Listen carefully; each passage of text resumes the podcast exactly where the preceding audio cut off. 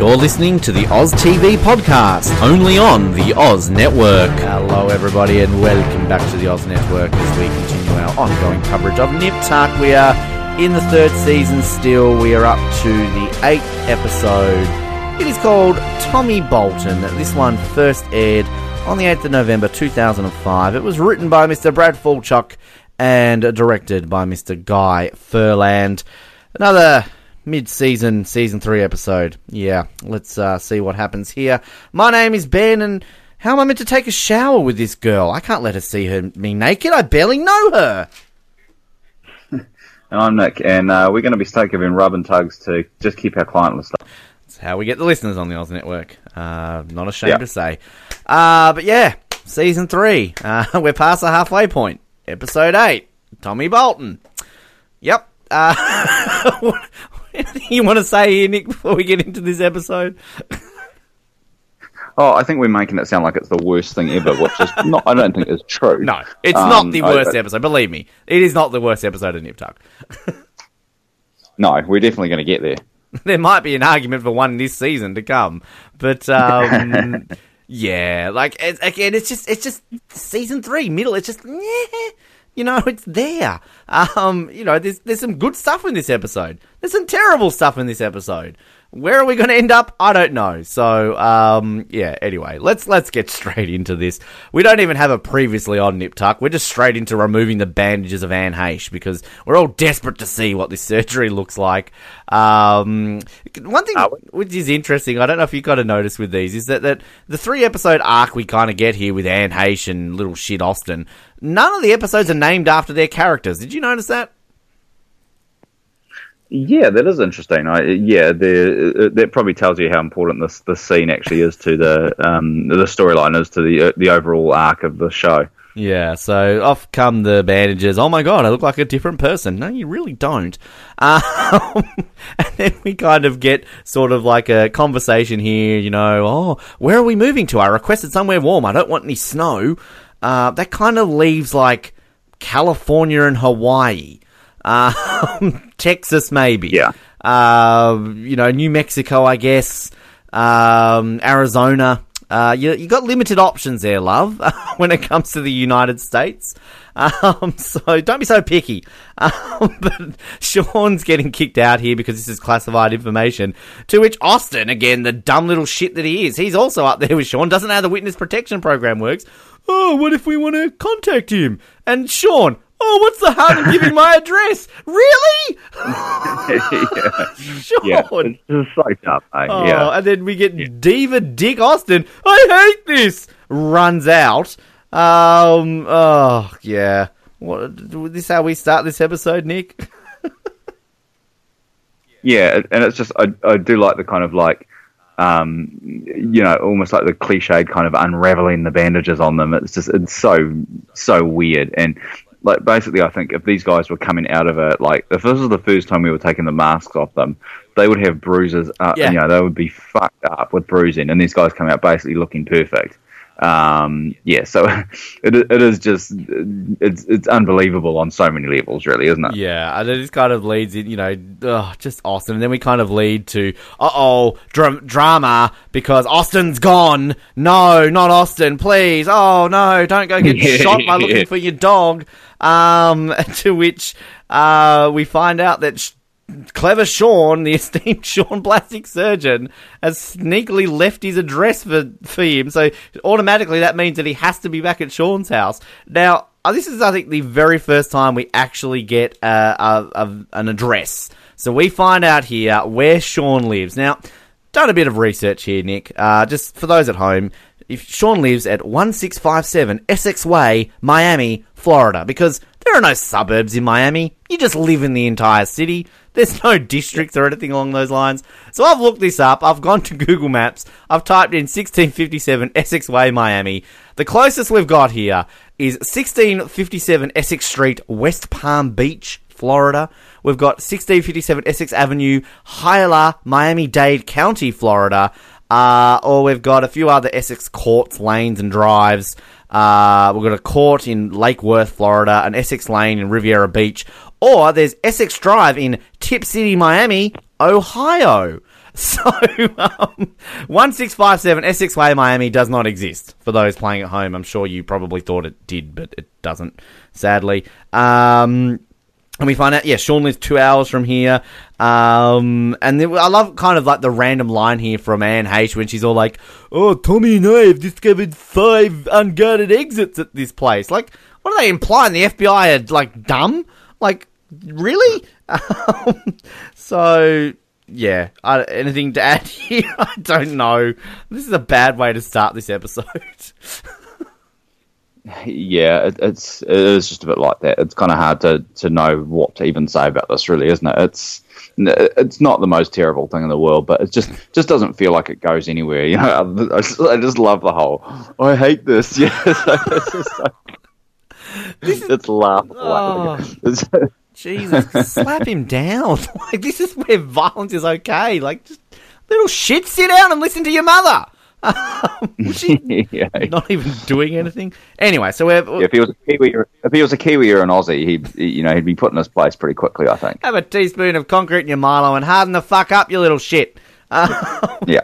Anyway, so we're back to um, uh, Troy Costa, um, and here is uh, this is I think the couch, isn't it? We're not on a table here; they're just chilling on their yeah, couch. I think. I think- Yeah, I think we've finally moved into into the couch now. We're on, yeah. we're on the couch. It's a bit more relaxed now at uh, Troy Costa. And we meet Tommy. Uh, he's a young guy. He's got Down syndrome. And uh, he wants to look like his family. Uh, it's, it's And, like, one thing I say it's sweet is that the fact that, uh, you know, you can tell here that the actor, uh, Blair Williamson, I mean, he really does obviously have Down syndrome. I mean, uh, I guess it's kind of, you know, not that hard to tell. But I, I like it in these sort of, you know, shows where they will get an actor with Down syndrome to play them. Like, I, I know Ryan... This isn't the first time... Uh, well, it might be the first time. It's not going to be the last time that uh, Ryan Murphy does this, of course. In Glee, uh, one of the main cast members, uh, Becky, I can't remember actually the actress's name, but she was brilliant in Glee. Uh, she was hilarious. And she obviously was, you know, probably the most famous Down syndrome actor out there.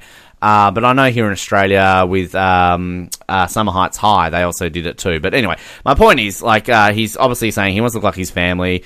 Uh, you know, he wants to, uh, you know, move his, get his nose and eyes. And they sort of, you know, fair enough. Uh, it's uh, when it comes down to it, it's it's a it's a valid, uh, you know, surgery. But now we've kind of got Dick Quinton, where he's sort of like saying that, like, oh, it's going to be eight to ten surgeries. No, um, you know, and we it's going to cost sixty thousand dollars.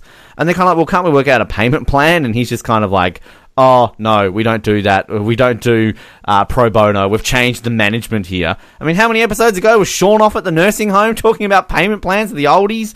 Again, when when when all of a sudden did um, you know th- their plastic surgery become booming again? How many ep- how many episodes does it take to forget that Christian Troy potentially was the carver?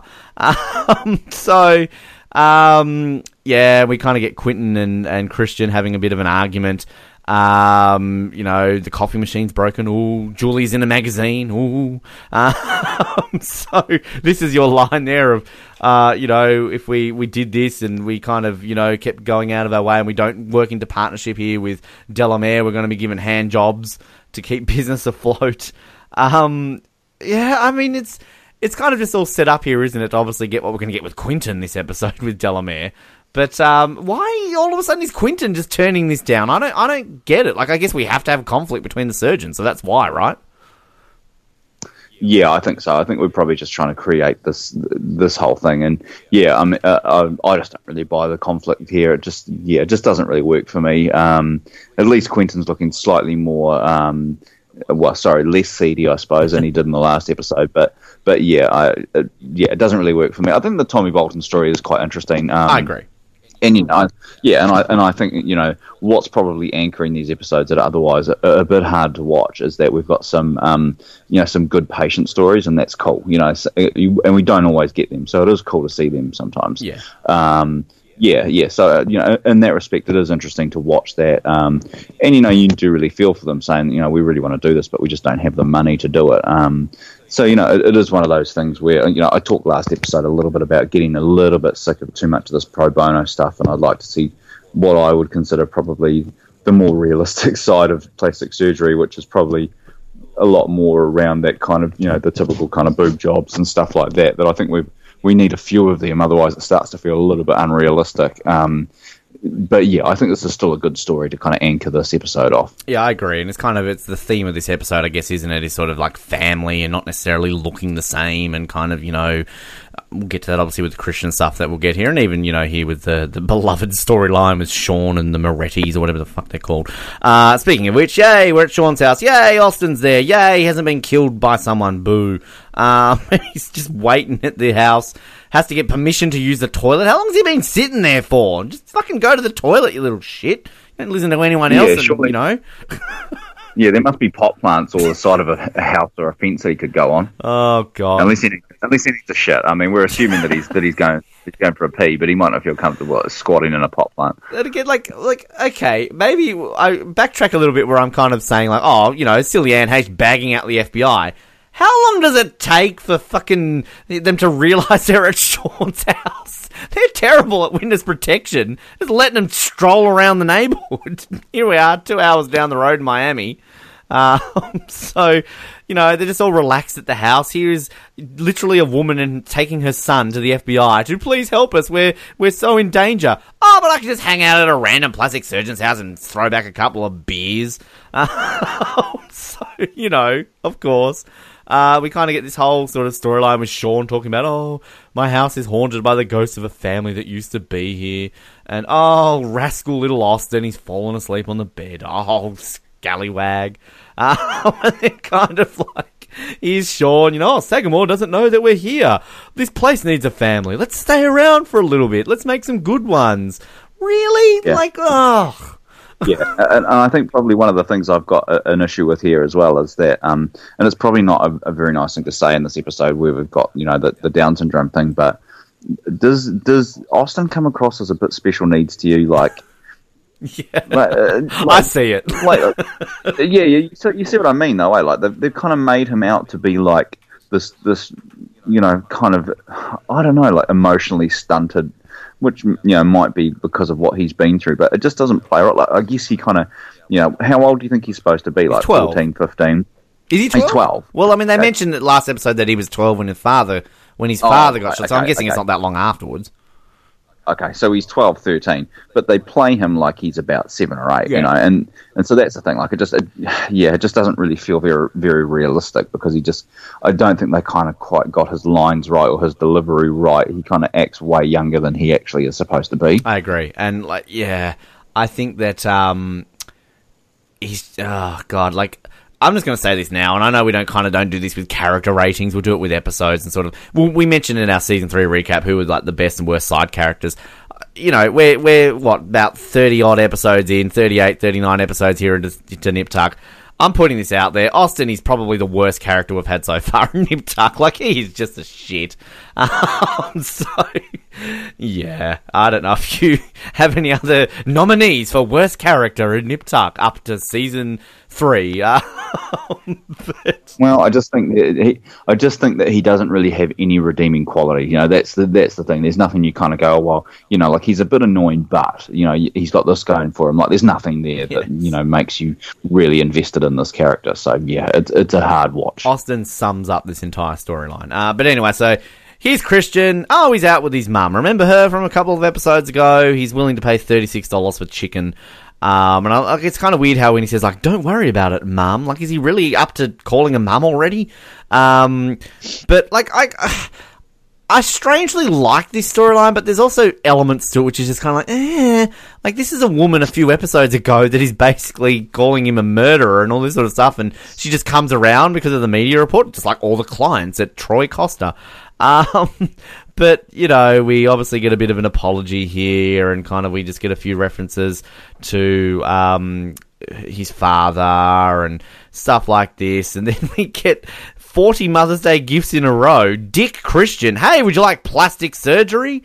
Um, like, obviously, we get what he's trying to do, because she kind of says, like, oh, I don't know if I'm meant to be offended, but as she kind of sells it, like, this is an eleven dollars haircut, I don't really do my makeup, like, you know, but then Christian goes on to point out all the flaws. Oh, I can get rid of those lines under your eyes, that droop in your jaw.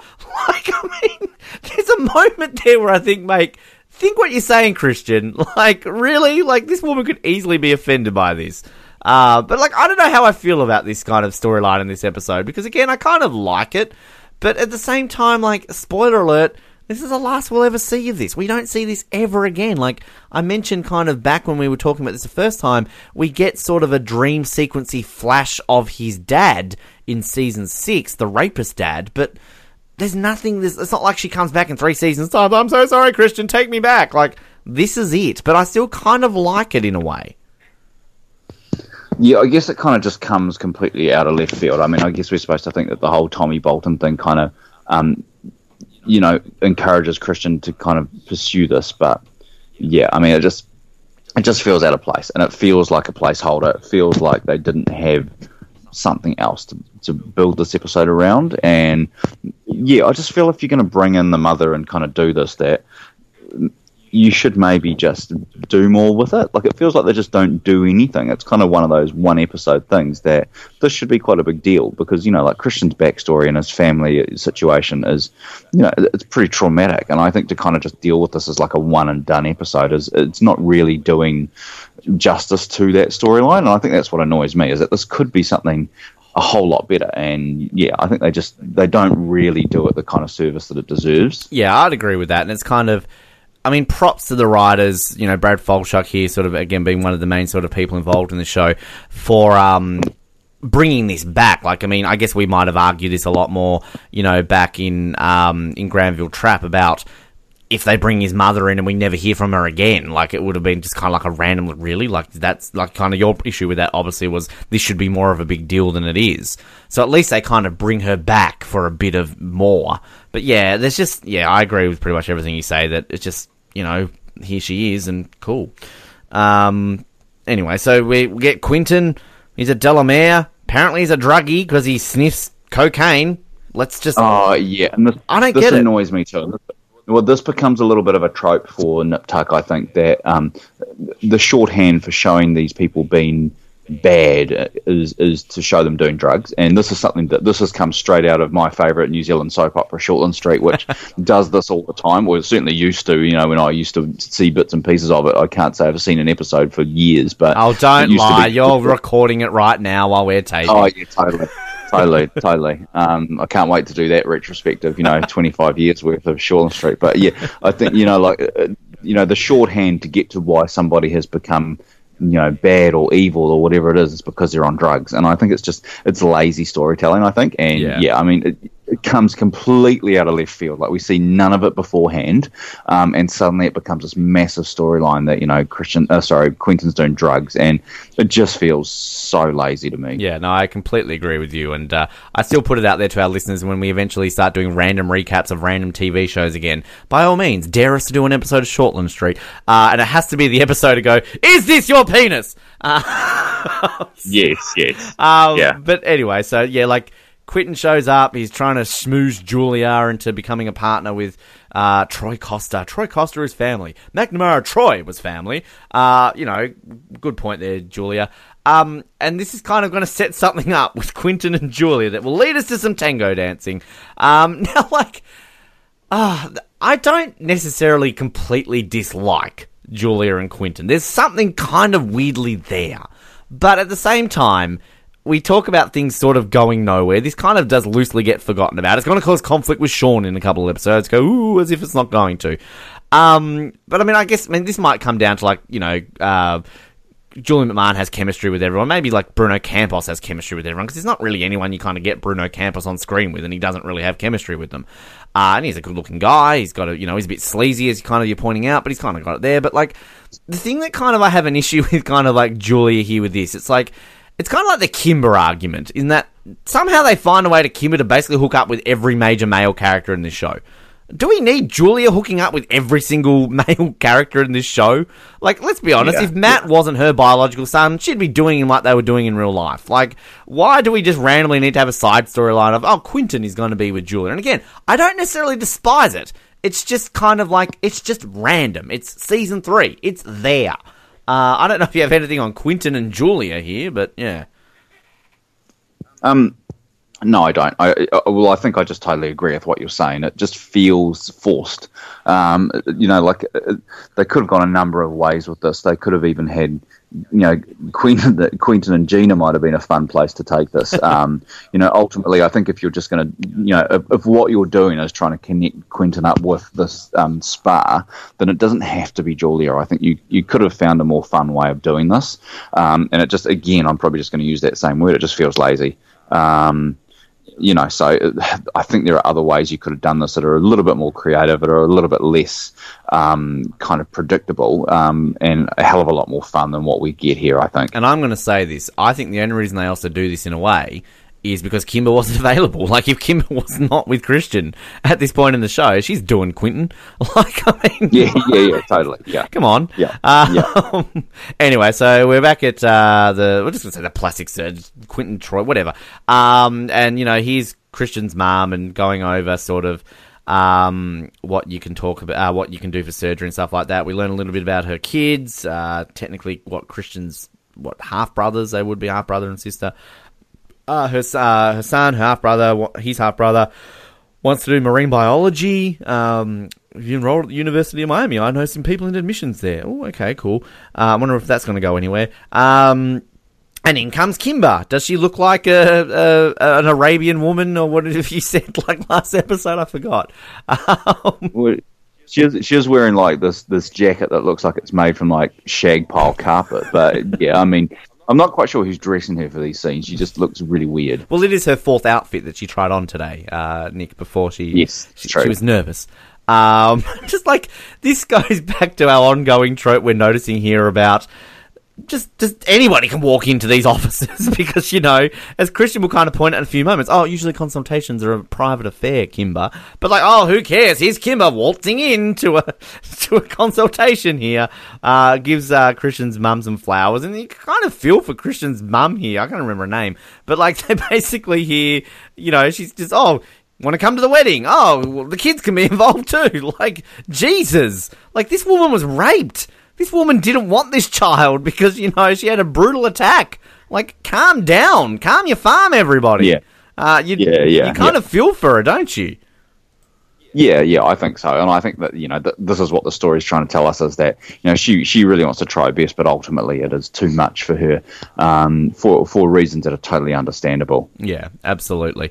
Um, so, um, what are we back to here? Oh, this is, we get a nice little scene of, uh, Christian's, oh, do you love her? I think so, yes. Um, and that's where we obviously get the, oh, this is hard for me one step at a time. Um, oh, and yay, uh, Nikki and Austin have blonde, blonded their hair. Cool. Um, and like...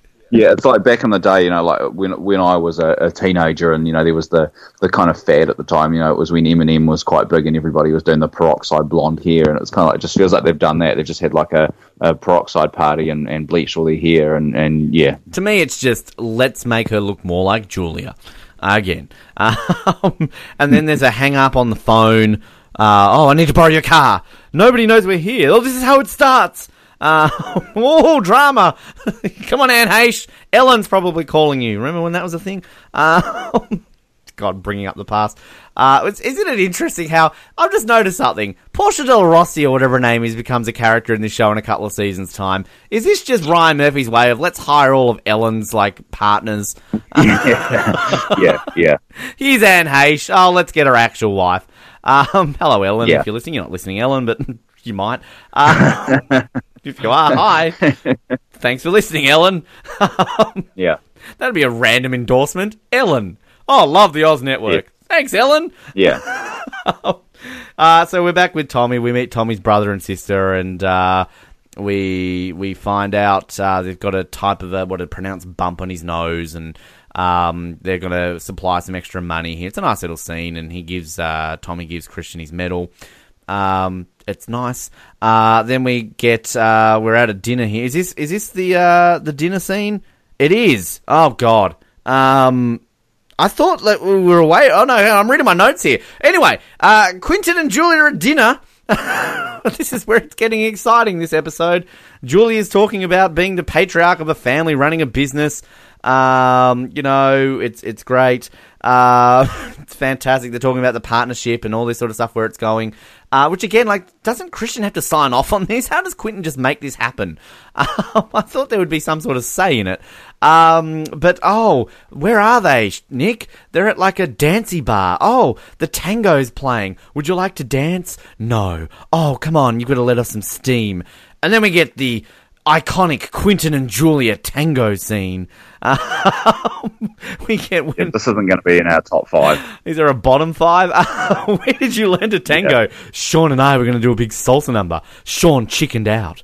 Like, I do not like Julia moaning. Julia has moan face in this scene. Like, she's not actually moaning, but she's got that look like her aroused face. Maybe it's just her aroused face. Um, just, yeah. I mean, I like the music. The tango's cool, but other than that, like, why is this scene in this episode?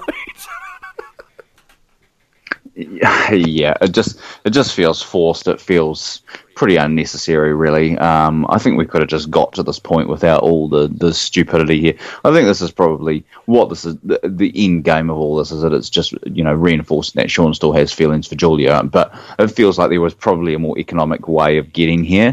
I think probably this is one of those things, you know, when you've got a T V show that you're stretching out over sixteen episodes, you kind of get these little byline stories that happen over one or two episodes that are actually really not necessary, but you do end up filling things a little bit. I mean, uh, you watch a lot of T V. I've watched a lot of T V. You know, there's not many shows where you can say that they're totally efficient storytelling the whole way through. Yeah. It's it's pretty rare, isn't it? Very true. And this is just one of those things that just it just feels like it's just filler. Um, that maybe they just thought, oh shit, we we need something to kind of fill this, so let's do this. They've probably got the um, whiteboard of like things we want to happen in this season. We want a sexy tango scene.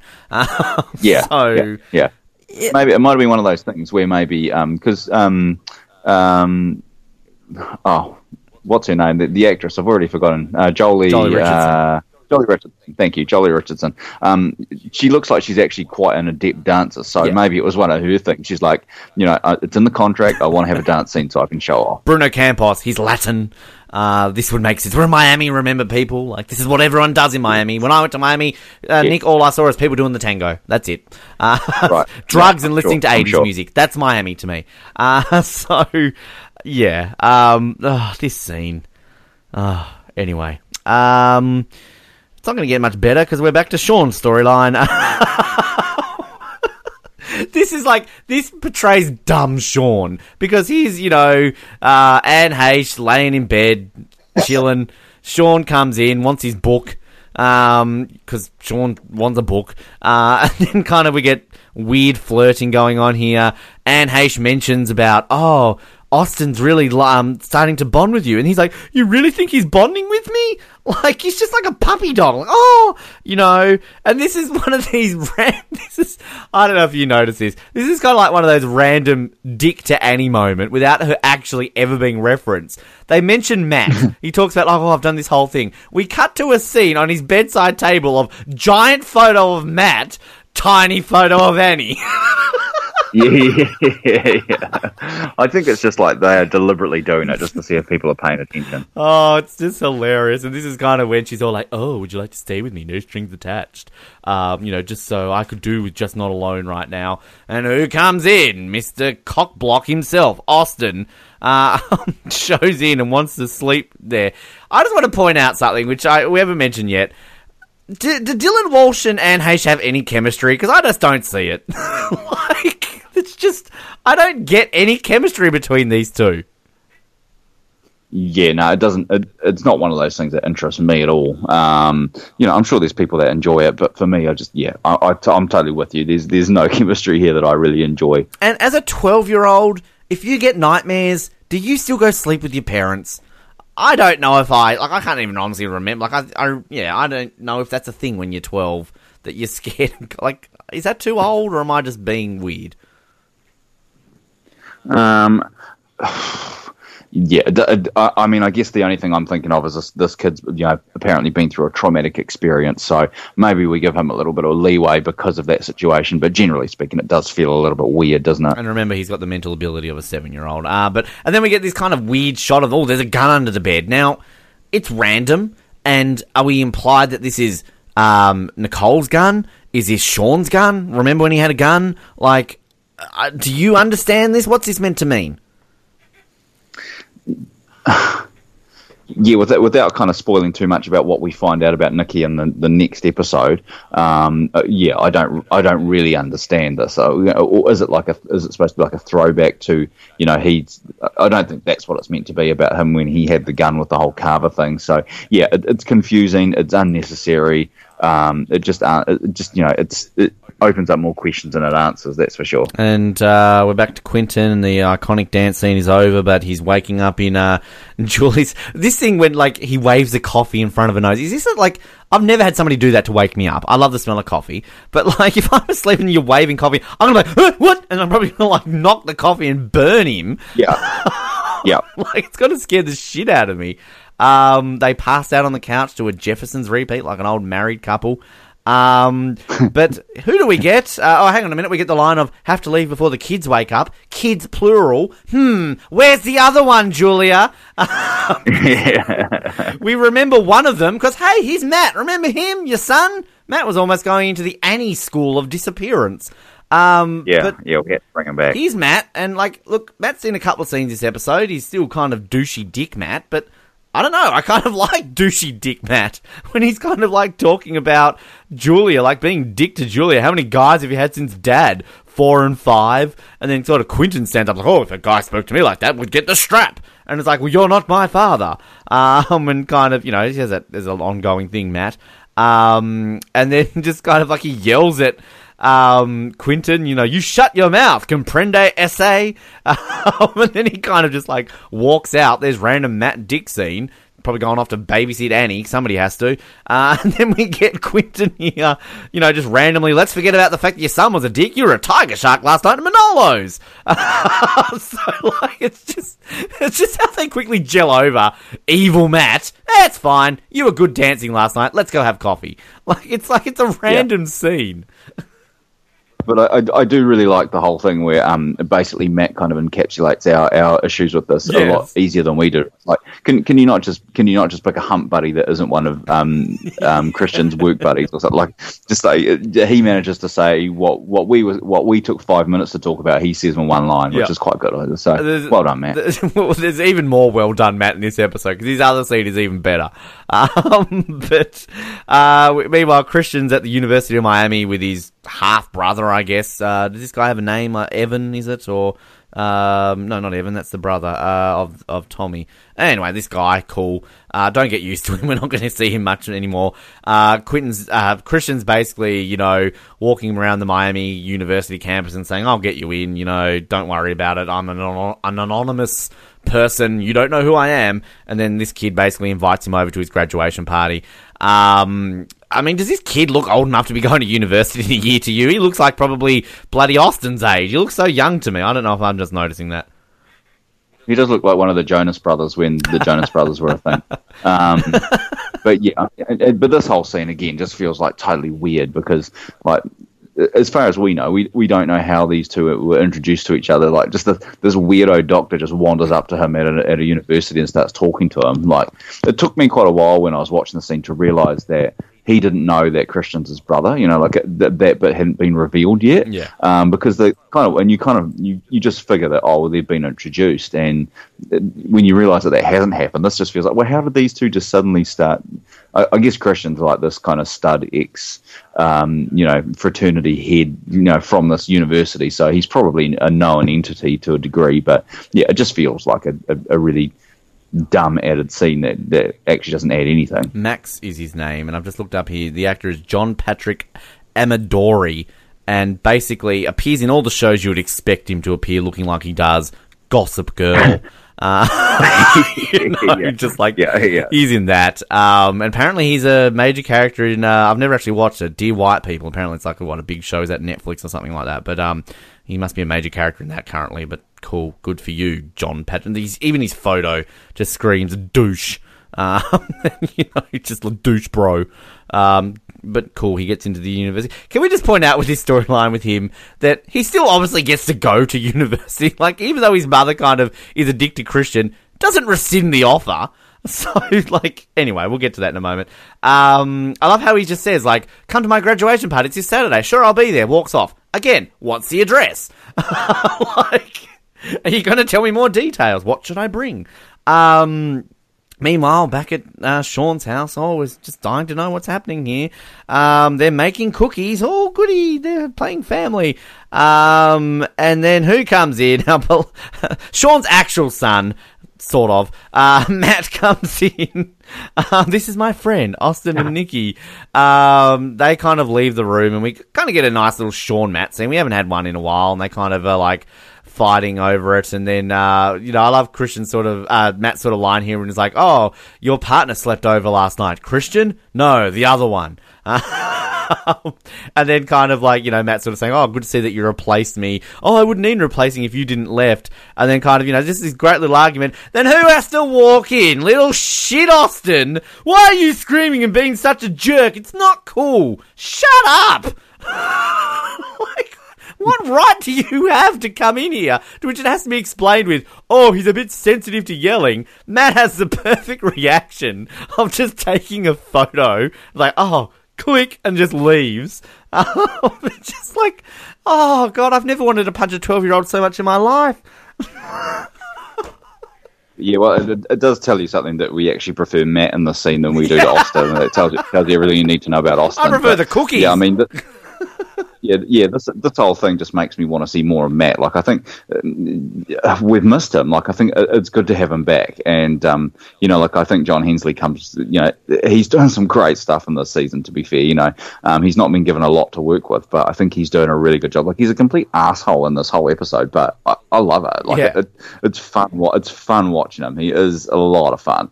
Um, Yeah, just even like little things, just like even his mannerisms, like he kind of picks this cookie up and he's like throwing it between his hands and stuff, and it's it's just it's it's really cool. Like I I think it, yeah, there's just something about him. He's just such a prick, and you just like him. It's it's it's fun. Completely agree, and kind of he'll disappear again for the next episode, but kind of.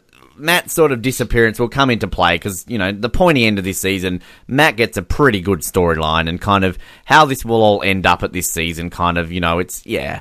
I mean, again, it's a tragic storyline. Of course it's going to be a tragic storyline. It's Matt. But, like, yeah, um, you know, we'll, we'll get to Brittany Snow in a few episodes. Oh, will we ever? Um, I like Brittany Snow. What am I talking about? Um, not a character, the actress. Um, but we then, uh, what do we hear? Oh, we kind of get this sort of montage-y scene. It's the, the surgery. We haven't had a surgery scene in a while, really, have we? I mean, we sort of got it last episode, but not really. Like our traditional Nip/Tuck surgery scene, I guess. Uh, we've got this Family Affair song playing in the background, which is a little bit weird. It's Sly and the Family Stone. Is that Sylvester Stallone? Uh, Sly and the Family Stone, Family Affair. Um, and kind of we get this sort of cut between the surgery with Tommy. We uh, we get Sean and his... Uh, sorry, Christian and his scrapbook, because Christian's a scrapbooker. Um, like, at work. Who, who, who scrapbooks at work? It seems like a really weird thing to be doing. Clearly so busy at McNamara Troy or Troy Costa. yeah, yeah. Like, I, what I don't get is, like, he's obviously, you know, making this book he's going to give to his mum. It's sweet. So he's got all these, like, photos of him as a baby. And just, like, little note there. I mean, that's clearly Julian McMahon as a young kid and Julian McMahon in his younger days. And we kind of see this. I don't know if you noticed it. The photo of him and Kimber. That is so a photo of Julian McMahon and uh, I've gone blank on uh, Kimber's name here. Uh, like at a premiere or something like that. That, that is a legitimate photo. Kelly Carlson. Yes. That is yeah. that is a photo yeah. of them like at an actual Nip/Tuck event. Um, yeah. And then yeah. the nice little photo of him and Sean, and that's kind of like the only one he puts in the family album. So, I mean, it's it's a nice little scene, um, you know, kind of back and forth. But, um, Yeah, any anything... Re- I mean, I guess we can kind of just quickly tie in here, peeling off the bandages of Tommy, um, you know, Nurse Linda randomly... It's the- a sweet scene. It is, yeah. Yeah, it is like a really sweet scene as well, and I think, like, we're taking the piss out of these, like, pointless scenes, but I have to say that, it, you know, like, the Tommy Bolton stuff kind of gets sandwiched in between this absolute garbage, and it's a real shame because, yeah, yeah, it is a really, really cool... No, it, it's a really nice scene, and I just wish it was given a little bit more airtime in this scene, in this episode, because... It's good stuff. Yeah, what does he say? Like, I look like my family. It's, it's just such a sweet yeah, scene. Yeah, it's cool. Yeah. Um, but yeah, no, yeah, I, I agree with that. Uh, then we get Julia and Quentin talking about their relationship. It's a dangerous road. Who cares what they think? No more dancing. My thighs are killing me. uh, classic Nip/Tuck comedy. Hilarious, hilarious stuff. Hilarious oh, stuff. Stitches, Joely Richardson. Stitches. Hilarious. Uh, God damn it. Um, and then we, uh, again, we're back at Sean's house because finally the F B I have realized where they are because uh, he's Doctor Sagamore. Uh, they've gone to the beach for the day. So, again, just Sean not even protecting them. And the F B I doesn't care. They're just like, oh, he's Doctor Sagamore. Oh, where are they? Oh, just at the beach for the day. Oh, okay, cool. Like, it's fine. Like, this is the worst F B I ever. They really definitely are in Miami, aren't they? They work cahoots with the F B I, uh, the Miami Police Department in terms of their ability to tackle crime. Um, but like, yeah, well, we we, we get to um, um, you know, cru- cruelty to guinea pigs is a more serious crime than um, you know, um, basically keeping keeping two um, witnesses in your house or whatever the hell they are. Forgetting about condoms found as evidence. Oh, we'll just forget about that because the actual detective was yeah. attacked. Um, so clearly he's innocent. um, but, um, then, like, I do love uh, Agent Sagamore here. I, I can't remember what I'm calling him. Bob Gunton, people. Um, when he's, like, going off at Sean here, uh, you know, look further than your dick reaches. Like, he's just so true. He's the only logical person in this storyline. Uh, this is where he um, he explains what really happened, that she just blew his head off. Um, it kind of, I think he elaborates a little. I mean, I, this is, I guess, maybe we don't know. It's kind of open-ended with what we will get with the next episode where kind of she tells her version of this story and he's saying, so I guess we don't ever really know whether or not she did sort of like, or make him a drink and shoot him, or she did it in self-defense. I guess we, it's implied we've got to make our own mind up, I guess. Um, and then kind of like, again, dumb Sean, because as, as Bob Gunton is pointing out here, like, this isn't just about, you know, you, you've got to think of this, like, you're now involved, you've become a target, your family will become a target, like, you're not thinking here, Sean, so it's yeah. kind of like, wow. It's like, well, well. Uh, to be honest, like, saying to Sean, you might never see your daughter again, is not exactly a threat, because it's not like he ever sees her anyway. So that's, that's when we get to the next episode, when there's even more unseen Dick Annie moments, which, again, is just yeah, yeah, yeah. You are going to be there next week at her recital. And he's like, oh, what? She's got a recital? yeah. Like, no, you don't know that, because you don't know anything about her. Um, so, anyway, Christian showing up to the, the reunion party of Max, uh, uh, graduation party, I should say. Um, Mum's not expecting, and obviously, um, you know, it's a it's a sad little scene here. With he basically, his mum's like, "I can't do this. I thought I could, but I can't." Um, you know, you're you're nice, but I, you know, I, I'm your mother, but I just can't be here. Uh, you know, it's a sweet little scene. It's a sad scene. It's not really a sweet scene. Um, and then what does he say? Like, is that all I am to you? Um, a, a what is it? Like, I've, I can't even read my own writing here. A stain. Um, I, you're my son. I can't be your mother. By Christian. And again, this is, she still accepts the fact that he's going to university. This is where Christian should be like, well, psych, your son's not going to university anymore. Fuck you, mum. Um, then obviously he leaves the book at the door, walks off. That's the end of the, uh, the episode. Anything to add on the overall episode of that end scene? Um, it, it just doesn't have the emotional weight that you would kind of expect a scene like this to, and I think it goes back to what I was saying earlier that, you know, we we kind of talked about it being this kind of this one episode, well, you know, one and a half episode if we're talking about, you know, we, we've obviously seen her in an episode a couple back, and it just doesn't have that weight because it just doesn't feel... It doesn't feel like it lives up to. This is one of those really rare scenes where I just don't think the actress plays off off Julian McMahon all that well, and she might be the only one we've come a- across so far that absolutely doesn't sparkle when she's when she's playing in a scene next to him, yeah. um, which makes me think there's something wrong with her as an actress as opposed to anything else, because everybody else um, is, is you know amazing. So yeah, I mean this should this should pack a punch, you know, this should really make you feel something, and unfortunately it just doesn't. Um, yeah, it sucks because it, it should be more than it is. Yeah, Kathy Baker, you suck as an actress. sorry, sorry, Kathy. I hope you're not listening. Yeah, go listen with Ellen. She's listening. Um, so here we go, Nick. Uh, we're to our evil or review section. Our review section. Um, buying it, renting it, or binning. I'm going to let you go first because I'm intrigued to see what you're going to do here. Um. I- Yeah, I, I mean, I, I, I don't think I can kind of go through everything I've said in this episode and go, you should buy it. Um, and I don't, I, and I, I, yeah, it's not one of those where I'm like psyching you out. And I, to me, it's not even a rent. I just don't think there's enough here. So it's it's a second bin for me. Um, so that's two out of the last three episodes, which isn't isn't a good sign. Um, but yeah, I think there's just there is nothing here that, you know, if you skip this episode completely, you miss nothing. Like seriously, um, you know, even the stuff with. You know, the, the Sean storyline, I think you can kind of just pick that up at the next episode. Um, you could do you could do a previously on for this episode, which lasts all of about five minutes, well, not even that, and five capture minutes. Everything that you saw in this episode and, and, and, and not care about any of it anyway. So, yeah, to me, I just don't think this is something you ever need to watch again. So, you know, I'm taking the D V D out of the D V D player, and um, I'm never, ever, ever watching this episode again. Yeah, I think we're going to have our first double bin. Um, yeah, I'm with you. Um, I just, again, last episode was saved by the last scene. And I guess, kind of as you pointed out, they're sort of trying to go for it again. But, yeah, I, I can't do anything but bin this episode as well. I, I agree with everything that you say. And it's just, you know, like the Tommy storyline should have worked. Like, it's kind of, it's a sweet little scene and it's a sweet little storyline with Tommy Bolton. But...